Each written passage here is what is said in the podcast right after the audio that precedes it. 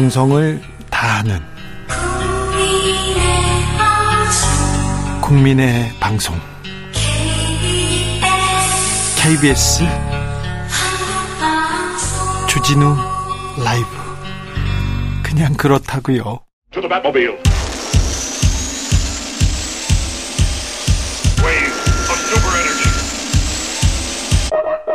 주 기자의 1분 문화일보 오늘자 머리 기사 제목입니다. 윤 대통령 영어 연설, 발음 표현력, 유머까지 한국어보다 낫다. 43분 연설에 57번, 57번 박수 갈채. 이런 기사였습니다. 기사 내용 볼까요? 한국어보다 영어를 더 잘하는 것 같다. 발음, 매너, 유머까지 갖췄다. American 영어를 자연스럽게 구사한다. 아, 대통령께서 워싱턴에서 음, 워싱턴 의회에서 연, 영어 연설했습니다. 네티즌들의 화제를 모았는데요. 그래서 문화일보에서는 오히려 공개석상에서 한국어로 발언할 때 나오는 습관들도 보이지 않을 정도로 전달력이 좋았다는 것이다. 이렇게 극찬하는 기사가 나왔습니다. 네. 영어 연설 준비하시느라 고생 많으셨습니다. 네. American 파이 부르느라고 수고하셨습니다. 이제 한국에서 잘하실 차례입니다. 영어처럼 발음은 좀 신경 써주셨으면 합니다. 바이든과 난리면으로 얼마나 많은 사람들이 애를 태웠습니까? 얼마나 많은 사람들이 싸웠습니까? 그런데 두 단어가 아직 어디에서 비슷한지 어떤 발음이 비슷한지 저는 아직도 이해가 안 됩니다. 그리고 박미 전 인터뷰 표현 때문에 국민들 자존심 많이 상했잖아요. 이런 부분도 좀 신경 써 주십시오. 국민들에게 설명을 좀 더 해주시고요. 표현도 좀 더 많이 해주십시오. 미국 가서 보니까 잘 웃고 유머도 넘치는 분이시더라고요. 그런데 왜 한국에서는 그렇게 성난 얼굴을 하고 계세요? 주기자 1분이었습니다. 나오미 스콧 Speechless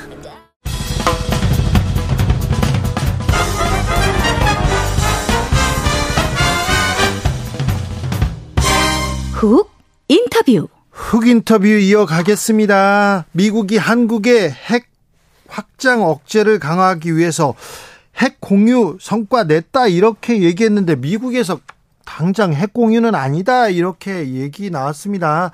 그랬더니 또 대통령실에서 사실상 핵 공유라는 표현과 비슷하다 뭐 이런 얘기까지 조금 나왔는데 이게 무슨 말인지 어, 핵 공유에 대해서 어떤 성과가 나왔는지 물어봅니다. 사성 장군 출신 국회 국방위의 김병주 더불어민주당 의원 어서 오세요. 네, 안녕하세요. 김병주입니다. 네. 네. 한미 정상회담에서 경제 다른 이슈는 좀 뒷전이었고요. 외교 안보에 집중했 다고 합니다.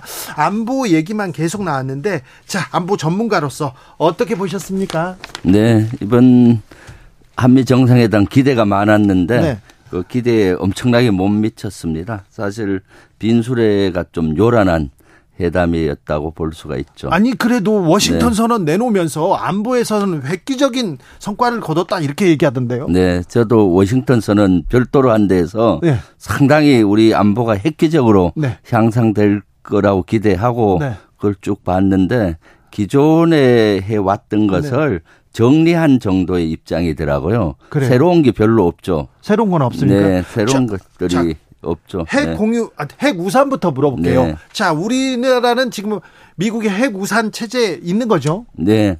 그렇죠. 핵 우산, 핵 우산은 네. 뭡니까? 핵 우산은 사실 1978년도에 박정희 정권 때 예, 그때 최초로 미국이 우리나라에 핵 우산을 제공하겠다고 그 용을 썼습니다. 네. 핵 우산은 어 상대가 핵을 쏘면은 네. 그걸 우산처럼 막아주겠다. 네. 그것은 즉 보복을 해서 네. 그 핵을 못 쓰게 하겠다. 핵은 네. 핵 그런 개념이었습니다. 그러다가 2006년도부터 네. 북한의 1차 핵실험을 하면서 확장 억제 정책으로 바뀌었어요. 예. 그것은 이제 핵구사는 핵을 상대가 썼을 때 우리가 보복용으로 쓰겠다는 개념이 강했는데 네. 우리 나라와 같이 영토가 적은 나라에서 핵탄을 공격받으면 어떻게 되겠습니까? 끝나요, 끝나요. 끝나죠. 예, 그러니까 이것은 해구산에 확장돼서 예방 측면이 더 포함됩니다. 그렇죠. 저기 핵을 쏘지 못하도록 억제하겠다. 네. 그리고 예방하겠다. 네. 쏘려고 하면은 어떻게 하겠다. 네. 그다음 쏘고 난 다음에 어떻게 하겠다 해서 확장된 개념으로 쓴 것이 확장 억제 정책이었고요. 2006년도 이후에 미국은 끊임없이 확장 억제 정책을 공약으로 내세웠던 그렇죠. 거죠. 강조했죠. 네, 그래서 이번에 뭐 확장 억제 정책에 대한 대단한 안이 나올 거라고 기대를 했는데 네. 지금까지 해왔던 거를 종합적으로 정리해서 워싱턴 선언으로 한 겁니다. 네. 지금까지는 어떤 식으로 했는가 하면 한미 정상회담을 하면은 확장 억제에 대한 약속을 한다고 한 센텐스를 꼭 여요. 네. 한미 국방장관 회담할 때도 SCM에 꼭 한 센텐스를 였는데 네. 이걸 별도로 한 거거든요. 네. 그러니까 이번에가 기존과의 차이는 네. 어, 그, 그 협의체를 하나 만들겠다는 네. 것이 핵심이고 그 다음에 실질적으로 하는 것도 앞으로 전략 자산들을 수시로 보내겠다. 이건 해왔던 거고요. 예. 협의체를 하겠다는 것도 지금까지 협의체가 두 개나 있었어요. 예, 예. 2 플러스 2에서 차관급 회의체가 있었고, 예. 그 다음에 DSG라고 해서 차관 고급 회의가 있었는데, 네. 또 무슨 회의체를 만들겠다고 하는 건지, 그래서 별 차이가 없이 정리된 걸로 보여지는 거죠. 자, 핵우산은 이미 78년부터 있었고, 그 다음에 네. 핵 확, 확장, 억제 정책은 2006년부터 네. 있었다. 그런데 별도로 종합했다 얘기하는 아니 김태호 대통령실 차장은 핵 억제 구체적인 플랜이다. 이번에는 미국과 핵을 공유하면서 지내는 것처럼 느끼게 될 것이다. 핵 공유를 얘기를 했는데 네. 미국에서는 당장 핵 공유 아니다 얘기했어요. 핵 공유는 뭡니까? 핵 공유는 그야말로 미국이 갖고 있는 핵탄을 네. 우리가 같이 기획하고 네. 같이 실행하고 같이 쓴다. 어, 정보를 공유한다는 거지 않습니까? 네. 그것이 핵 공유 진정한 핵 공유죠. 네. 여기서 우리가 할 수 있는 것은 핵에 대한 정보를 조금은 받을 테지만은 네. 그걸 우리가 어떻게 어떻게 해달라 이런 논의의 장은 되겠죠. 그런 협의체. 그렇지만은 핵에 대한 모든 권한은 미국이 갖고 있기 때문에 네. 실질적으로 핵 공유 라고 할 수가 없는 거죠. 그래서 미국은 핵 공유가 아니다라고 네. 얘기한 것이고 그동안 북한 핵 미사일에 대해서 우리 국민들이 우려가 크고 걱정이 많잖아요. 네. 그러다 보니까 핵 자체 개발해야 되는 거 아니냐라는 그렇죠. 여론이 많이 올라가니까 네. 이제 미국 입장에서도 별도로 워싱턴 선언 같은 걸 만들어서 네. 한국 국민을 안심시켜야겠다. 이런 거와 맞닥뜨려져서 안심시키는 방법은 뭐냐? 기존에 해온 방법을 다시 재정리해서 선언을 한 것이죠. 그래, 우리가 각서 네. 써줄 테니까 네. 네. 어, 뭐 불안해하지 마 이렇게 얘기하는 거네요. 네, 바이든 그렇습니다. 대통령도 한반도 비핵화 선언 다시 하면서 한국 핵무장론에 제동을 걸었다. 이거는 성과다. 이런 얘기를 하셨어요. 네, 미국 입장에서는 대단한 성과죠. 왜냐하면 아 미국 입장에서 그렇죠. 네, 왜냐하면 우리 국내 여론 자체가 핵 자체 개발에 대한 여론이 한 70%까지 오른 적도 있고요. 예. 그리고 윤석열 대통령 자신도 핵 개발할 수 있다라는 뉘앙스로 얘기를 어, 국무회의에 국방부 업무 보고와 국무회의에서 얘기한 적도 있고요. 네. 그러다 보니까 미국은 여기에 대해서. 많은 우려를 한 겁니다. 예. 그래서 이번에 어 NPT를 준수한다, 네. 재확인한다를 꼭 넣은 거죠. 그렇죠. 그러니까 사실은 핵 개발에 대한 족쇄를 어, 그한 하게 만들면서 확장 억제를 강화해 주겠다 이렇게 한 것이죠. 그냥. 네. 네. 한반도 비핵화를 위해서는 윤석열 대통령이 성과를 냈네요. 네. 적었습니다. 아, 그렇죠. 네. 사실은 가장 우려했던 것이 핵 개발 문제거든요. 네. 핵 개발을 만약에 추진한다 그러면 어떻게 했습니까? 네, 네, 네, 네. 한미 동맹도 깨지고 경제 제재에 의해서 네. 우리 경, 경제도 무너질 수 있는데 오히려 미국이 그 족쇄를 채운 꼴이 되는 거죠. 그런데요. 한미 정상회담에서 경제적이나 다른 성과가 좀 별로 성과가 적었다 이런 얘기가 나오는데 안보 성과는 있었다고 하는데 이번에 안보 성과도 이렇게 들여다보니까 별게 없네요. 그런데 도청 당했잖아요. 네, 예. 거기다가 어 한국이 이런 식으로 나오면 우리 핵 개발할 수 있다 이런 여론도 있었는데 미국에서는 두 가지를 잠재워야 되잖아요. 네. 그러면 뭔가를 내놓았을 텐데 뭔가는 안 내놨습니까? 그러니까 뭔가 내놓아야 될 것 같은데 네, 이번엔 가져올... 전혀 내놓질 못한 것이죠. 그래요? 네. 사실 도청 문제는 아주 심각한 문제지 않습니까? 그렇죠. 우리 주권 침해 행위고 네. 이런데 윤 대통령께서는 아무 얘기도 못 했잖아요. 그 도청을 도청이라고도 못하고 아버지를 아버지라고 못하는 거와 같이 그렇게 한 꼴이 되다 보니까 홍길동 외교인가 네, 예, 홍길동처럼 이렇게 돼 버렸잖아요. 그리고 네. 마치 어 여기에 대해서 면죄부를 준 것 같은 느낌을 하니까 미국 입장에서 많이 우려했는데 오히려 윤석열 대통령이 이렇게 나오니까 그야말로 미국 입장에선 좋았겠죠. 저 방미 전에 우크라이나 무기 지원에 대해서 언급하셨어요 대통령께서 네. 그리고 미국에 가서 인터뷰에서도 어, 이런 비슷한 그 의지를 표명했는데 네. 이 부분은 어떤 군사적 영향을 미칠까요? 네, 그것은 아주 우리 안보에 지대한 영향을 미칩니다. 왜냐하면 우크라이나의 전쟁 무기, 특히 살상 무기를 제공한다면은 네. 러시아와 적대국이 되는 거지 않습니까? 네. 러시아와 적대국이 된다면 어떻겠습니까? 아이고, 북한의 핵 미사일에 대응하기도 이렇게 어려운데 네. 이거 하기 위해서 확장 억제가 어떠니 워싱턴 선언 새로 하고 했잖아요. 네. 그런데도 불구하고 러시아와 같은 강대국을 적대국으로 하는 만든다면은 더욱 어려워지잖아요. 네. 당장 직격탄은 우리 교민들 바로 받습니다. 예. 16만 교민들이 어 안위가 걱정이 될 수가 있고요. 그 그래서 사실 교민들도 우크라이나에 살상 무기를 제공해서는 안 된다고 성명서까지 냈었고요. 네. 또 브라디포스톡에 있는 우리 총영사관에서도 안전에 유의하라라는 교민들에게 메시지를 보내고 했어요. 유의하죠. 음, 예. 그 다음에 이제 우리 경제가 문제죠. 거기에는 160개 기업이 나가 있습니다. 예. LG전자, 삼성전자 등 이런 기업들에게 직격탄을 맞는 것이고요. 네. 또 요건 당장 영향을 받는 거고 장기적으로는 우리 안보와 경제에 큰 영향을 받게 되죠. 대단히 악 영향을 미치기 때문에 네. 어, 우크라이나에 살상 무기를 제공하는 것은 우리 안보 경제 위기를 초래할 수가 있다. 라고 네. 보여집니다. 한국이 중국 견제에 동참했다. 미중 갈등 속에서 신냉전에 천병으로 한국이 나섰다. 이런 얘기가 계속 나옵니다. 네. 아무래도 네. 중국과의 관계가 걱정입니다. 네, 그렇습니다. 지금 사실 하지 않아도 될 말을 해서 네. 어, 중국과 점점 어, 거리가 멀어지고 중국에 가선 적대적으로 이렇게 가고 있잖아요. 예. 어, 사실 윤석열 대통령이 대만 문제에 대해서 대만 해협의 안전과 평화 정도만 얘기했으면 될 텐데 네. 여기에다가 힘에 의한 현상 변경을 하는 걸 반대한다. 네. 그러니까 정 어, 중국의 하나의 중국 정책에 이걸 어, 그 위배한 그 그런 반대하는 의견을 보낸 거죠. 네. 그러니까 중국이 발끈한 것이고요. 예. 이번 정상회담에도 그러한 내용들이 일부 포함됐지 않습니까? 네. 대만 해협의 평화와 안정 플러스 힘의 변화, 균형, 힘에 의한 변화를 반대한다라고 하니까 지금 중국이 발끈하고 있지 않습니까? 네. 이것은 중국이 용인할 수 있는 것이 아니거든요. 네. 지금까지 진보 보수 정부 할 것 없이 어, 중국에 견지했던 거는 두 가지입니다. 하나는 중국의 하나의 중국 정책을 지지했고 네.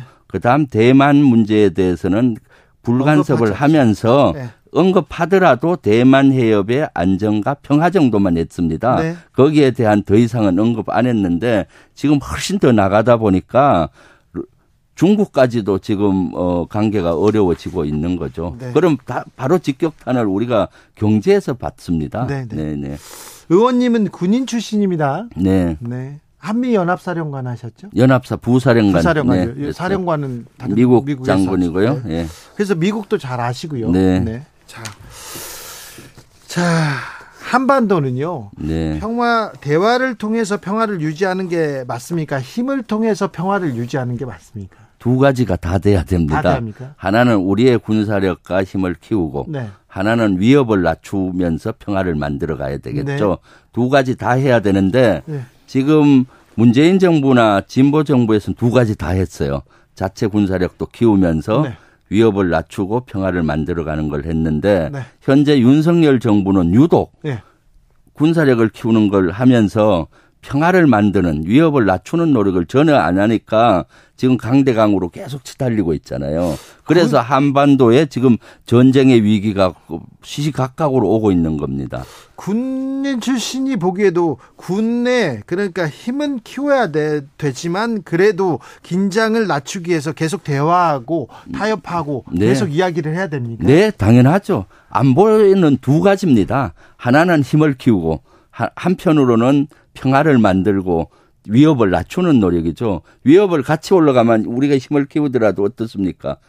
더 어려워지잖아요. 그러니까 두 가지 다를 해야 되는 겁니다. 네. 이번에 사실 한미 정상회담에서도 확장 억제 이렇게 해서 힘을 키우는 노력도 하지만은 한편으로는 북한을 어떻게 비핵화시키고 평화체제를 만들 것인가에 논의를 해야 되는 겁니다. 그렇죠. 대화에 통큰 결단을 해야 되는 건데 이건 하지 않고 이쪽만 하다 보니까 한반도가 점점 긴장 국면으로 가고 전쟁의 먹구름이 끼어 네. 오고 있고 여기에 또 주변 중국이나 러시아 여건까지 네. 더 악화시키니까 네. 한반도가 안보 위기로 치달르고 있는 거죠. 아, 네. 맞아요. 생각해 보면 네. 한미 정상회담에서 북한 대화로 나와라. 니네들이 핵을 포기하면 뭘 주겠다 이런 얘기가 조금 나왔었는데 이런 대화 평화 얘기조차도 안 나왔네요. 네. 2017년도 문재인 정부 1차 년도가 이와 비슷했습니다. 네. 북한의 핵 개발과 미사일을 고도화시키면서 전쟁이 막 긴장도가 올라갔고 네. 미국은 네. 전쟁까지 불사하면서 북한을 어 비핵화시키겠다 했거든요. 네. 그때 문재인 전 대통령께서는 전쟁은 안 된다 네. 하고 미국을 설득시키고 네. 그래서 북한을 설득시켜 가면서 평화를 만들어 갔잖아요. 네. 그래서 어저께 같은 어제가 4월 27일 판문점 선언도 이끌어내고 9.19 군사합의로 해서 평화가 일상화되는 걸 냈었는데 안타깝게도 하노이 노딜이 되면서 네. 그것이 다시 후퇴한 것이죠. 네. 사성 장군 출신이고 군인 출신인데 그리고 영어도 잘하시고 네. 굉장히 또 군사 지식 되게 많은데 쉽게 말씀하세요. 네. 군인 출신이고요. 사성 장군 출신인데 또 귀엽기도 좀 하십니다. 네. 네. 네. 알고 계시죠? 네. 그런 얘기 많이 듣습니다. 아 많이 들어요? 아 네. 알겠어요. 네. 민주당 얘기도 조금 들어보겠습니다. 네, 예, 예. 자, 자, 군인 출신입니다. 민주당에 네. 간다. 이것도 쉽지 않았을 텐데 민주당이 와서 이렇게 활동을 합니다. 네. 그런데요, 민주당이 지금 네. 국민들한테 어떻게 보이는 것 같습니까? 아, 지금 글쎄요. 많은 지지를 받아야 되는데 네. 좋은 말은 어, 못 하겠습니다. 네. 그렇죠. 네. 우리가 더 잘해야 되겠죠. 그렇죠. 좀 네. 잘하는 모습 보여주지 못한 거나 네. 그렇죠. 보이죠. 네. 예. 네. 아, 그리고요. 네. 뭐 대안을 제시하거나 그리고 비판 해야죠. 네. 정권 잘못하면 제일 앞에서 비판해야 되는데 너무 막 비판하다가 좀 네. 사소한 거 말도 안 되는 거 막 비판하고 있으면 국민들이 좀 아유 뭐하니 이렇게 생각하기도 합니다. 네 그렇습니다. 컨트롤에서 네. 제가 지금 얘기했듯이 안보 그, 이런 컨트롤에서 얘기해야 되는데 그렇죠. 너무 지엽적인 걸로 비판하다 보면은 네. 이 사, 실수도 비, 실수도 하고 네. 또 산으로 가는 경향이 있죠. 네. 네. 산으로 많이 갔어요 민주당이. 아, 네. 네. 자 오늘 박강원 의원이 친낙계입니다. 친이명계 이 이 낙연계입니다. 어, 친낙계 이 박광원 의원이 원내대표에 선출됐습니다. 의원님 예상하셨습니까? 다른 의원님들 뭐라고 하던가요? 네, 사실 어 저는 두 분이 나중에 최종 결선에서 다시 투표할 줄 알았는데 거의 모든 사람이 결선까지는 갈 예, 거라고 예, 생각했어요. 이번에 아예 처음에 처음부터 50% 이상 지지를 받고 예. 어, 됐습니다. 그런데 이제 제가 박강원 의원하고 많은 얘기를 나눠봤을 때 네. 사실 이재명 대표와 잘 합을 해서 네. 가겠다고 계속 우리 의원들을 설득시키고 했습니다. 네. 사실 의원들 입장에서 가장 그 불안했던 거는 원내대표가 당 대표하고 각을 세우면서 네. 분열된 모습을 보이는 것을 가장 우려했거든요. 네. 그런데 박강원 대표 자체가 대단히 온건하고 네. 성품이 또 나름 이렇게 포용력이 있습니다. 네. 그래서 이대명 대표님하고 잘 이렇게 어, 궁합을 맞추어서 네. 갈것 같아서 아마 우리 의원들께서 네. 50% 이상 지지를 한 것 같습니다. 그렇습니까? 네. 어, 민영배 의원은 저기 탈당했을 때 네. 꼼수 탈당이다 이렇게 얘기 들었거든요. 네. 그리고 올 때도 꼼수 복당이다 이런 얘기 들었는데 네. 이 부분은 어떻게 보십니까? 네. 저는 뭐 그 꼼수 뭐 이런 거보다 네. 그 민영배 의원님은 대단히 주관이 강하시고 예. 정의로운 분입니다. 네. 그 그때도 그분의 의사에 의해서 그 사법 개혁을 꼭 해야 된다는 절박함 속에서 그분이 선택한 것이고 네. 지금 다시 우리 복당을 한 거는 그분이 그동안 기여를 많이 했습니다. 예를, 예를 들면 이번에 의원들 농성 86일간 하면서 50억 클럽 이라든가 김건희 특검 이런 걸 관철을 시키고 있지 않습니까? 네. 그런데도 제일 앞장선 게 민영배 의원입니다. 네. 그런 공을 인정받아서 이번에 다시 복당됐기 때문에 꼼수 복당 이런 건 아닙니다. 아 그렇습니까? 네, 예. 네. 국민들 시선은 곱지 않습니다. 네. 그 뭐가 그렇게 급한데 왜 지금 이렇게, 이렇게 했냐 이런 얘기도 하는데 돈봉투 사건은 어떻게 해결하고 가야 된다고 보십니까? 네, 그런 지점은 사실은 그런 의혹 자체가 나오는 것 자체가 전 잘못됐다고 봅니다. 네. 이, 이 분야에서는 당의 엄정한 잣대를 가지고 어, 봐야 되겠죠. 그렇습니까? 네. 엄정한 잣대를 잘 하고 있는 것 같습니까? 지금은 뭐 사실이 확인된 게 하나도 없다 보니까 네. 당에서 일단 이재명 대표께서 사과하시고 한데 네. 앞으로 당의 지성을 잘 모아서 네. 잘 개혁해 가면서 하리라고 전 생각합니다. 군에 네. 있을 때예요. 네. 있을 때하고 지금 정치 여의도 네. 정치 국회의원 하시고 할 때하고 뭐가 제일 다릅니까? 같은 것은 네. 애국심을 바탕으로 네. 국가 국민들 바라보고 하는 건 같고요. 자, 국회의원들이 네. 애국심이 네. 깊습니까? 아유, 많습니다. 왜 모르죠, 국민들은? 그, 그러니까요. 네. 사실은 우리 모이면은 늘 국가 국민 걱정하고 예. 지역 걱정하고 합니다. 그래요? 그런데 이제 정치인이 되니까 예. 뭘 하든지 네. 비판하고 비난하는 부류의 그 분들이 많아요. 예. 그것을 참고 견디기가 처음에는 어려웠는데 네. 지금은 이제 많이 괜찮습니까? 네. 그런 걸 면역력이 생겨서 네. 지금은 어떤 일 바른 일을 하더라도 또 비난과 비판이 있으면 그걸 또 읽고 또 수용할 건 하고 네. 이렇게 변해서 이제 정치인으로서 네. 변모했습니다. 알겠습니다. 아, 내가 잘못한 거 아닌데 왜 나한테 뭐라고 그래? 그런 좀 네. 그런 비난, 근거 없는 비난은 견디기 힘들었죠. 네. 악플 그런 것도. 악플도 어렵고 특히 아는 사람들로부터 비난을 받았을 때 아, 억울하게 참 밤잠이 안 올 때가 많았습니다. 장군도 그건 아픕니까? 아, 아프죠. 그래요? 네, 예. 네. 예. 악플은 아파요? 아프죠. 특히 아는 분들로부터 하는 것은. 네. 예를 들면 제가 한미일 훈련에 대해서 네. 적절점을 유지해야 된다. 예. 동해에 자위함대가 와서 하는 건 안 맞다. 왜냐하면 일본이 독도 영유권을 주장하고 그렇죠. 영토적인 야심을 있는데 한미일 훈련은 어 어느 정도는 공, 그 공감한다. 그렇지만 예. 적절점을 유지해야지 강화해서는 안 된다고 한번 비판한 적이 있었어요. 네. 그랬더니 예비역 장성 예비역 분들이 들고 일어나서 특히 사람들이. 한미 연합사 부사령관 예비역 모임이 있는데 네. 거기에서 뭐 제명을 시키겠다느니 뭐 이런 얘기가 들리고 출두하라 뭐 이렇게 했을 때 가슴이 아프더라고요. 속상했어요? 네, 예. 아니 그런데요. 우길기를 단 일본 군함이 독도에서 훈련하는 거 한미일 네. 군사 공조 얘기하고 아, 일본과의 군사 공조는 이거는 이게 맞는 건가? 우리의 이익은 아닌 것 같다 이런 생각 계속 듭니다. 네, 그렇습니다. 일본 뿐만 아니라 일본과 중국, 주변국들은 이중적인 구조를 가지고 있어요. 네. 안보적으로는 미래 위협이면서 네. 경제나 문화 교류는 활성화하는 국가잖아요. 네. 그러니까 잘 지내야 되는 국가입니다. 그렇죠. 특히 일본은 독도 영유권을 주장하고 독도에 대한 영토적인 야심이 있기 때문에 미래 위협으로 다가올 수 있기 때문에 네. 그걸 경계하고 적절점을 유지해야 되는 겁니다. 네. 그래서 한일 훈련이나 한미일 훈련은 적절점 정보 공유 정도 하는 고 이상으로 가서는 안 된다는 게 저의 지론이죠. 알겠습니다. 네. 그 얘기 계속 해 주셔야 됩니다. 네, 예, 네. 예, 예. 김병주 더불어민주당 의원이었습니다. 말씀 잘 들었습니다. 네, 감사합니다.